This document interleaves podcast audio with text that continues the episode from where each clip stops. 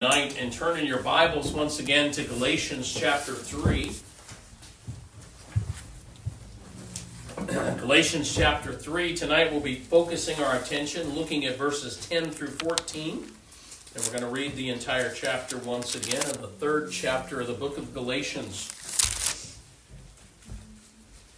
O foolish Galatians, who has bewitched you? It was before your eyes that Jesus Christ was publicly portrayed as crucified. Let me ask you only this Did you receive the Spirit by works of the law or by hearing with faith? Are you so foolish? Having begun by the Spirit, are you now being perfected by the flesh? Did you suffer so many things in vain, if indeed it was in vain? Does he who supplies the Spirit to you and works miracles among you do so by works of the law or by hearing with faith? Just as Abraham believed God and it was counted to him as righteousness. Know then that it is those of faith who are the sons of Abraham of the scripture, foreseeing that God would justify the Gentiles by faith, preached the gospel beforehand to Abraham, saying, In you shall all the nations be blessed. So then those who are of faith are blessed, along with Abraham, the man of faith. For all who rely on works of the law are under a curse, for it is written, Cursed be everyone who does not abide by all things written in the book of the law and do them. Now it is evident that no one is justified before God by the law, for the righteous shall live by faith. But the law is not of faith, rather, the one who does them shall live by them. Christ redeemed us from the curse of the law by becoming a curse for us, for it is written, Cursed is everyone who is hanged on the tree. So that in Christ Jesus the blessing of Abraham might come to the Gentiles, so that we might receive the promised Spirit through faith. To give a human example, brothers, even with a man made covenant, no one annuls it or adds to it once it has been ratified. Now the promises were made to Abraham and to his offspring. It does not say into offsprings, referring to many, but referring to one, and to your offspring, who is Christ. This is what I mean. The law, which came 430 years afterward, does not annul a covenant previously ratified by God so as to make the promise void.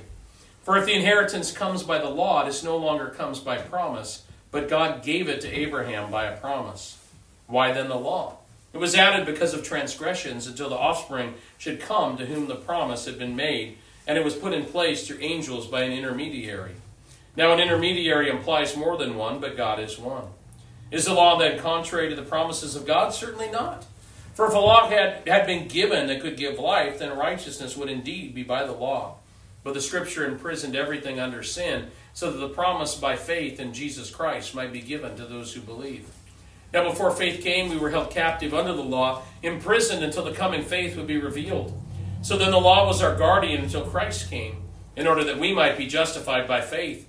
But now that faith has come, we are no longer under a guardian. For in Christ Jesus you are all sons of God through faith. For as many of you as were baptized into Christ have put on Christ, there is neither Jew nor Greek, there is neither slave nor free, there is no male and female, for you are all one in Christ Jesus.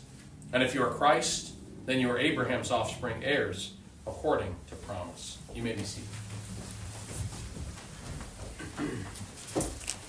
Please join me in prayer. Father, again, thank you for your word. What a blessing it is uh, for us to have time to focus in and to study your word. I pray again tonight that your spirit would keep us focused and our minds attentive to your truth and reveal to us the truths in this passage of Scripture in spite of my weaknesses in proclaiming that truth. May only your truth be proclaimed for your glory, we pray in Jesus' name. Amen. Would you rather be blessed or cursed? Simple question. That's easy. We'd all rather be blessed. Nobody wants to be cursed. If that is true, then why do we act like it or live like it at times? Why do we choose that road that we know is going to lead to death? We know the principle. We all struggle with sin in our lives each and every day. We know the concepts in Scripture obey and live, obey and be blessed, disobey and die, disobey and be cursed. We get that idea, and yet we struggle in our lives. We struggle with sin, and we all battle with the flesh. But there are some times that warning signs are flashing all around us, and we still end up choosing that way which leads to curse. Seems foolish. This morning we talked about wisdom and foolishness. Are we wise? Do we seek to be wise? Do we know the source of wisdom? Do we know God's word well enough so that we are not prone to sin? Psalm 119, verse 111 says, I have stored up your word in my heart that I might not sin against you.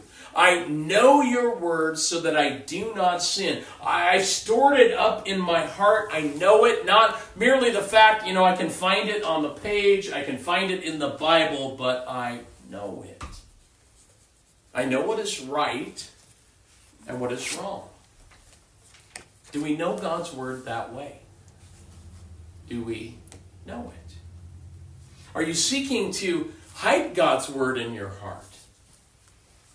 Are you present for the preaching and the teaching of the word on the Lord's day? Nothing should prevent us, should keep us from public worship. And I take that back. There may be those rare occasions, but almost nothing should prevent me from being with God's people on the Lord's day. That is where I do learn and I grow and better know the word so I can be blessed instead of cursed. But let me ask this question Are you blessed by God this day? Are you blessed by God?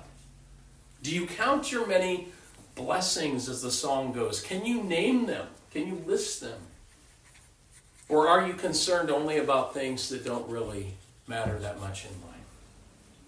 There are many things that we must do in our lives, many things that we are to be concerned about, but too many times we're worried about a lot of things that are just outside of our control. We can't really do anything about them anyway, and we miss the people and we miss the things that are right before us, and we miss the simple blessings in life that God wants to give to us each day.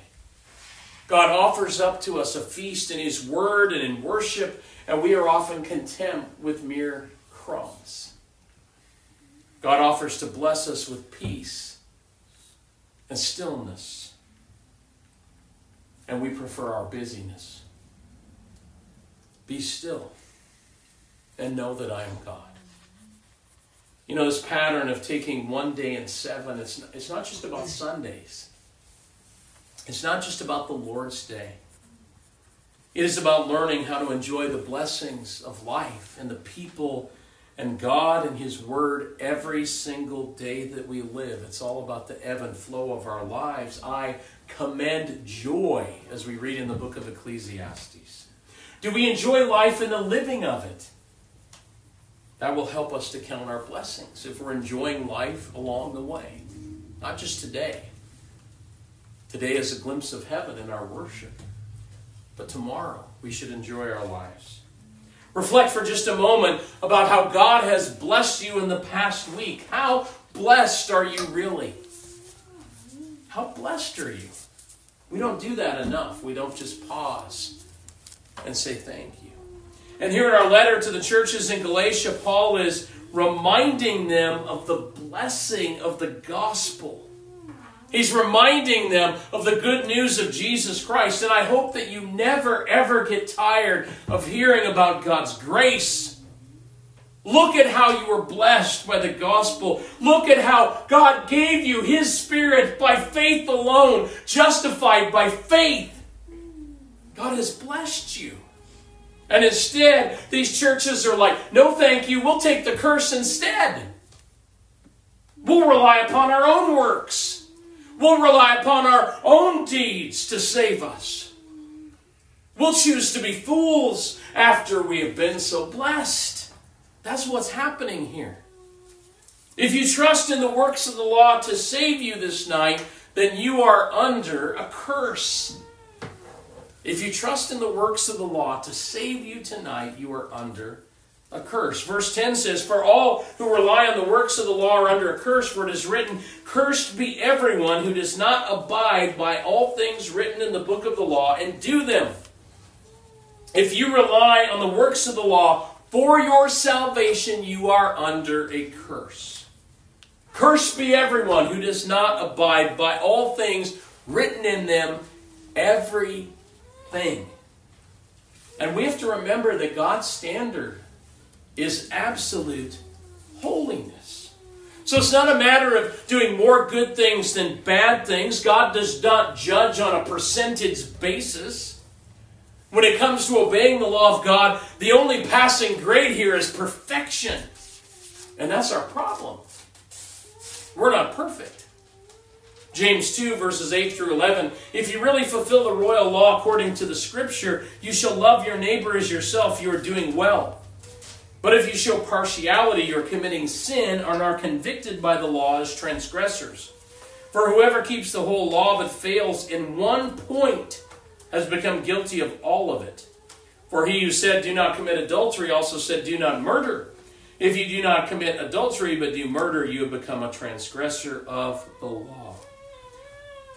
For whoever keeps the whole law but fails at one point has become guilty of all of it.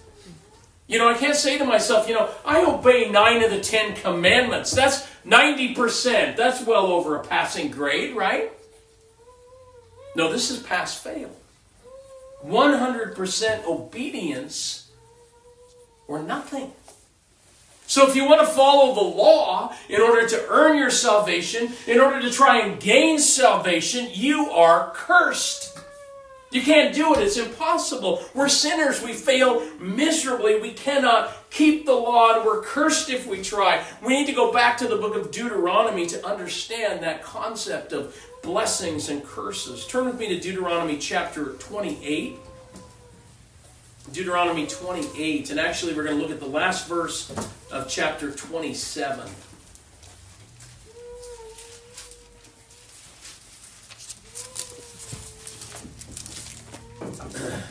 And I want you to see something here in your Bibles as we look first at the, the last verse here, verse 26 of chapter 27. It says, Cursed be anyone who does not conform the words of this law, confirm the words of this law by doing them, and all the people shall say, Amen. Okay, cursed be anyone who does not confirm the words of the law of God by doing them, acting them out, obeying them, and all the people shall say, Amen. And then we have this long chapter here, and we read about these blessings for obedience. And notice what you see here in that. If you look, the first 14 verses are blessings for obedience. And I'm not going to read this entire chapter tonight. I encourage you to do that on your own. But the first 14 verses are blessings for obedience. And then we get into all the curses for disobedience. And that goes from verse 15 all the way through verse 68. A much longer section here. But notice just a few of these verses if you turn back to verses 15 through 20. Deuteronomy 28, verses 15 through 20.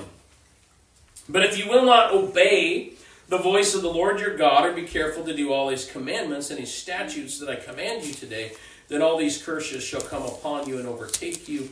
Cursed shall you be in the city, and cursed shall you be in the field. Cursed shall be your basket and your kneading bowl. Cursed shall be the fruit of your womb and the fruit of your ground, the increase of your herds and the young of your flock. Cursed shall you be when you come in, and cursed shall you be when you go out. The Lord will send on you curses, confusion, and frustration in all that you undertake to do, until you are destroyed and perish quickly on account of the evil of your deeds, because you have forsaken me. And on and on and on this passage go. But we know that principle.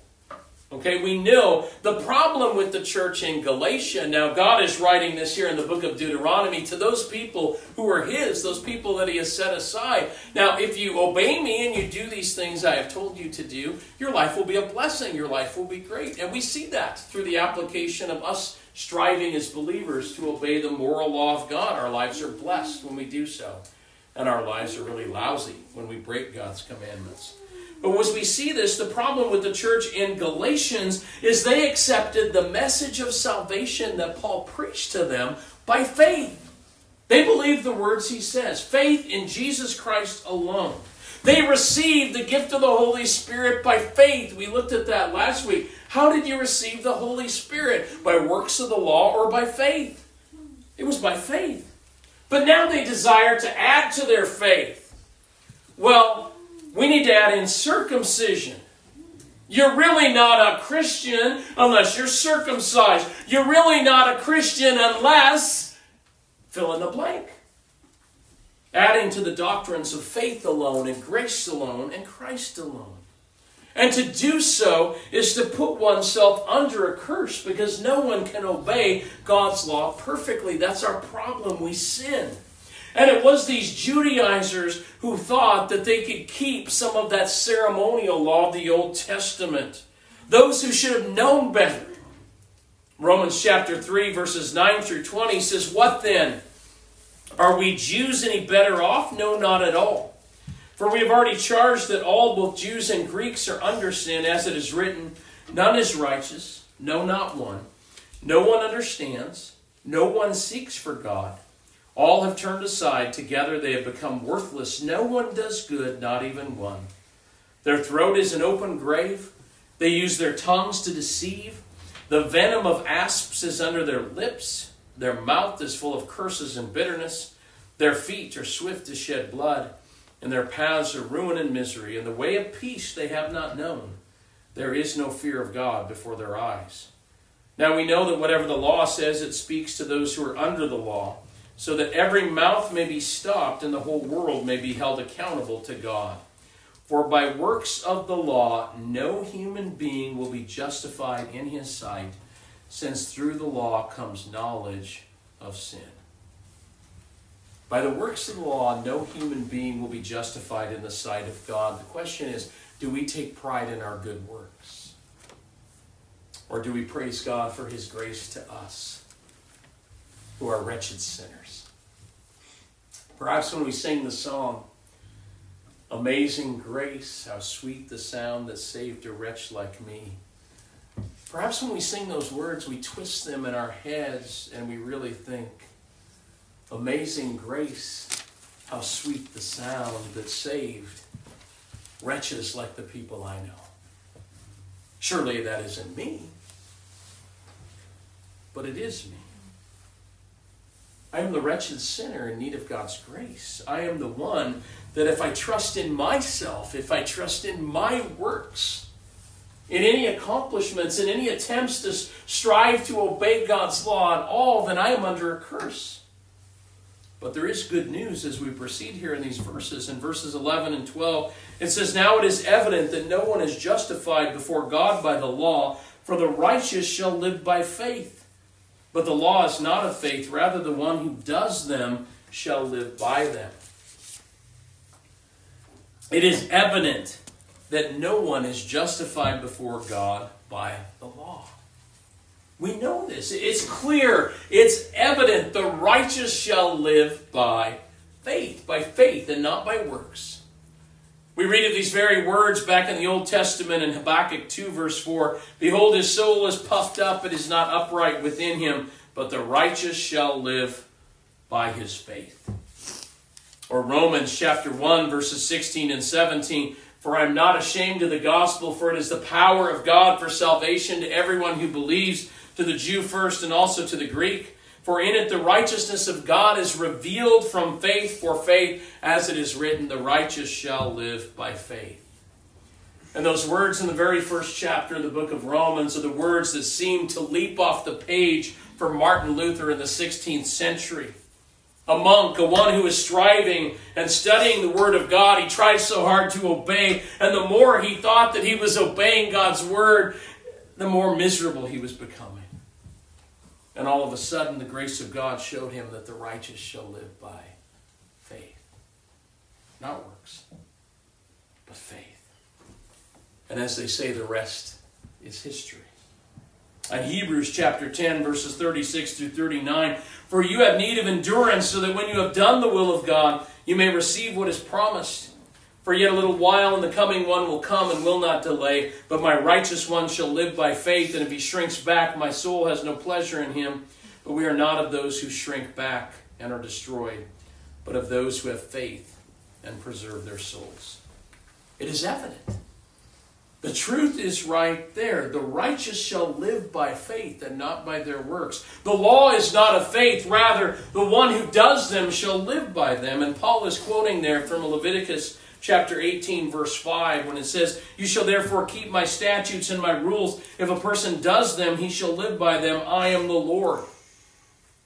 Then we see in the book of Leviticus in chapter 26, just like we saw in Deuteronomy chapter 28, we have this long list of punishments for disobedience. Leviticus 26, verses 14 through 20. But if you will not listen to me and will not do all these commandments, if you spurn my statutes, and if your soul abhors my rules, so that you will not do all my commandments but break my covenant, then I will do this to you. I will visit you with panic, with wasting disease and fever that consume the eyes and make the heart ache, and you shall sow your seed in vain, for your enemies shall eat it. I will set my face against you, and you shall be struck down before your enemies. Those who hate you shall rule over you, and you shall flee when none pursues you. And if in spite of this you will not listen to me, then I will discipline you again sevenfold for your sins. And I will break the pride of your power, and I will make your heavens like iron, and your earth like bronze and your strength shall be spent in vain, for your land shall not yield its increase, and the trees of the land shall not yield their fruit, and on and on it goes in the book of Leviticus. God is serious, yes, about disobedience to his law. God is serious about punishment for sin. And too many times in our lives as believers, those who are resting by faith alone, we don't take sin seriously enough we kind of ignore it. We may think, you know, my sins aren't so bad, compare them to others. And we forget the holiness of God when we do that. And we have to understand our wretchedness and our sinfulness in God's holiness before we can understand what grace is. I have to understand that I'm a sinner. I, I don't measure up. We sing Amazing Grace, as I mentioned to you, but do we really know and do we appreciate Grace. It is by grace you are saved. Ephesians 2 8 tells us, For by grace you have been saved through faith, and it is not your own doing, it is the gift of God. That's the message of life, the message of hope, the message of blessing. Obedience to the law for salvation only brings a curse and the condemnation in the sight of God. Romans chapter 10, verses 5 through 10 for Moses writes about the righteousness that is based on the law, that a person who does the commandments shall live by them. But the righteousness based on faith says, Do not say in your heart, Who will ascend into heaven, that is to bring Christ down, or who will descend into the abyss, that is to bring a Christ up from the dead. But what does it say? The word is near you, in your mouth and in your heart. That is the word of faith that we proclaim. Because if you confess with your mouth that Jesus is the Lord and believe in your heart that God raised him from the dead, you will be saved. For with your heart one believes and is justified, and with the mouth one confesses and is saved. Believe. Confess. And the good news continues on into the last two verses of this passage, verses 13 and 14. Paul tells those Galatians Christ redeemed us from the curse of the law by becoming a curse for us. For it is written, Cursed is everyone who is hanged on a tree, so that in Christ Jesus the blessing of Abraham might come to the Gentiles, so that we might receive the promised Spirit through faith. Christ became a curse for us. We were under that curse. We deserve hell and punishment, death. We deserve the curse. Christ does not. He became a curse for us. He took our sins upon himself. This is the greatest news there is redemption. We were purchased by God. 1 Corinthians 6, verses 19 and 20. Or do you not know that your body is a temple of the Holy Spirit within you, whom you have from God? You are not your own, for you were bought with a price, so glorify God with your body. You were bought with a price, and that price is the precious blood of Jesus Christ. 1 Peter 1, verses 13 through 21. Therefore, preparing our minds for action and being sober minded, set your hope fully on the grace that will be brought to you at the revelation of Jesus Christ. As obedient children, do not be conformed to the passions of your former ignorance. But as he who called you is holy, so also be holy in all your conduct, since it is written, you shall be holy, for I am holy. And if you call on him as Father, who judges impartially according to each one's deeds, conduct yourselves with fear throughout the time of your exile, knowing that you were ransomed from the futile ways inherited from your forefathers, not with perishable things such as silver or gold, but with the precious blood of Christ, like that of a lamb without, lamb without blemish or spot. He was foreknown before the foundation of the world, but was made manifest in the last times for the sake of you, who through him are believers in God, who raised him from the dead and gave him glory, so that your faith and hope are in God. And I read more of that passage than just you have been purchased not with silver or gold, but with the precious blood of Jesus Christ. Because in 1 Peter, we also see in that chapter that there is a call for the believer toward holiness in life. We don't throw out the law, we just know that the law can't save us. Because we have been redeemed.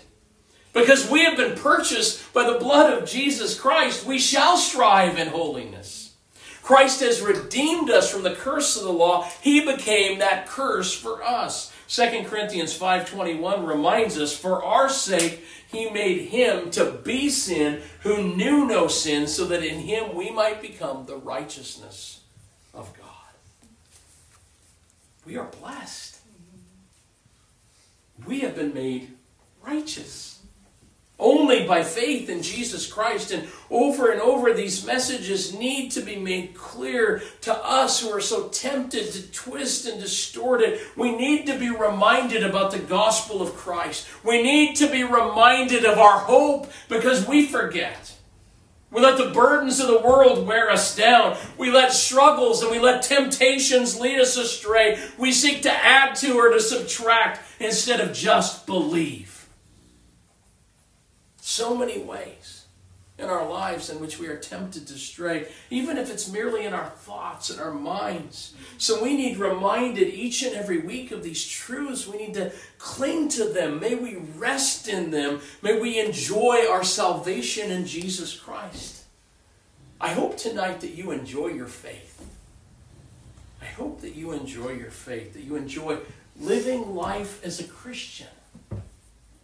We're to show hope and grace and love and salt and light to a world that's dying. Christ is reigning. Christ is victorious, and you and I have a message of life. We have blessings that cannot be counted for the multitude of them. Too many for us to number. And the last verse reminds us that in Christ the blessings of Abraham might come to the Gentiles so that they too might receive the promised Spirit by faith. The blessings of Abraham that we read all the way back in Genesis chapter 12, verse 3, that through him all the nations of the earth would be blessed. And we see that over and over in the pages of Scripture. Jew and Gentile. All the nations shall stream into Zion. The nations shall come to know the God of Israel, and God shall redeem those from every tribe and tongue and language and nation, and for that we give thanks. In previous messages, I've said that we should reflect once in a while, and we should give thanks to those who loved us enough to share the message of the gospel with us, who are willing to share the good news so that you and I might believe that truth. But who are we to share with? Who should we share that message with? Who has God placed into our paths that need light and hope and faith? This that Paul is proclaiming here to the Galatians is the message of life to both Jew and Gentile. God redeems all of his people in the exact same way. The message has not changed in thousands of years. So many things have changed even in our lifetimes, but the message of God's Word does not change. It stands the test of time. The same message that you and I hear today, the message of salvation, is the same message that Paul brought to the churches in Galatia. It's the same message that the apostles taught. It is the same message that Moses taught. The righteous shall live by faith, not by works, but by faith. The blessings of Abraham are here to all those who would trust in Jesus Christ for their salvation. So I ask you tonight are you blessed? Are you blessed? For there are really only two options there is blessing and there is curse. The one who trusts in himself or who trusts in the works of the law to save him is still under the curse of that law. The good news is that Jesus Christ became a curse for us so that we would not be cursed, not be under that law, but we would be blessed by God. Can we rest in the finished work of Jesus Christ this night? Can we rest in His finished work? Again, not a call to abandon the moral law of God at all. We don't do that. That is the righteous, holy standard of our obedience, and we strive to obey out of a love for God, but not to earn our salvation. For that we have a Redeemer. We have one who has rescued us, who had no hope, and one who has washed us clean by his very own blood. So stop striving unnecessarily. Stop working for your righteousness. You have been declared righteous in the sight of God only for the righteousness of Jesus Christ alone, imputed to you credited to your account because of Christ's death.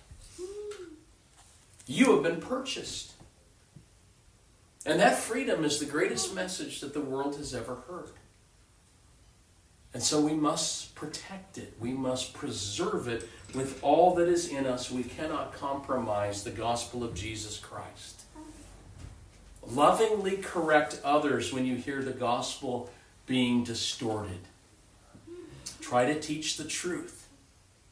Salvation is at stake. Again, remember, these are not non essential issues that we're discussing in this letter. This is not about how many songs to have in the service. It's not even about modes of baptism. This is life and death, blessing and curse. Deuteronomy chapter 30, verses 15 through 19 says, See, I have set before you today life and good, death and evil.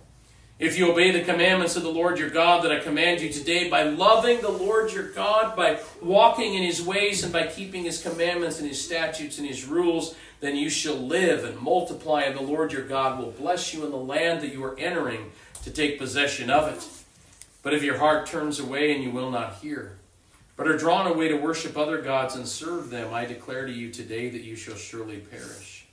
You shall not live long in the land that you are going over the Jordan to enter and possess I call heaven and earth to witness against you today that I have set before you life and death, blessing and curse. Therefore, choose life, that you and your offspring may live. Choose life. And we remember that talk of obedience there in Deuteronomy is to a people who are already God's people. Because you are my people, because I have redeemed you, obey me, follow me, do not turn from me blessing or curse. Trusting in Christ by faith alone brings blessing. Trusting in anything else, let alone my own works to save me, will bring the curse of the law.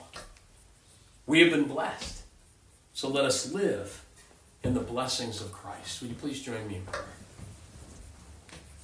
Almighty God, we thank you for your many, many blessings. We thank you for the blessing of our salvation.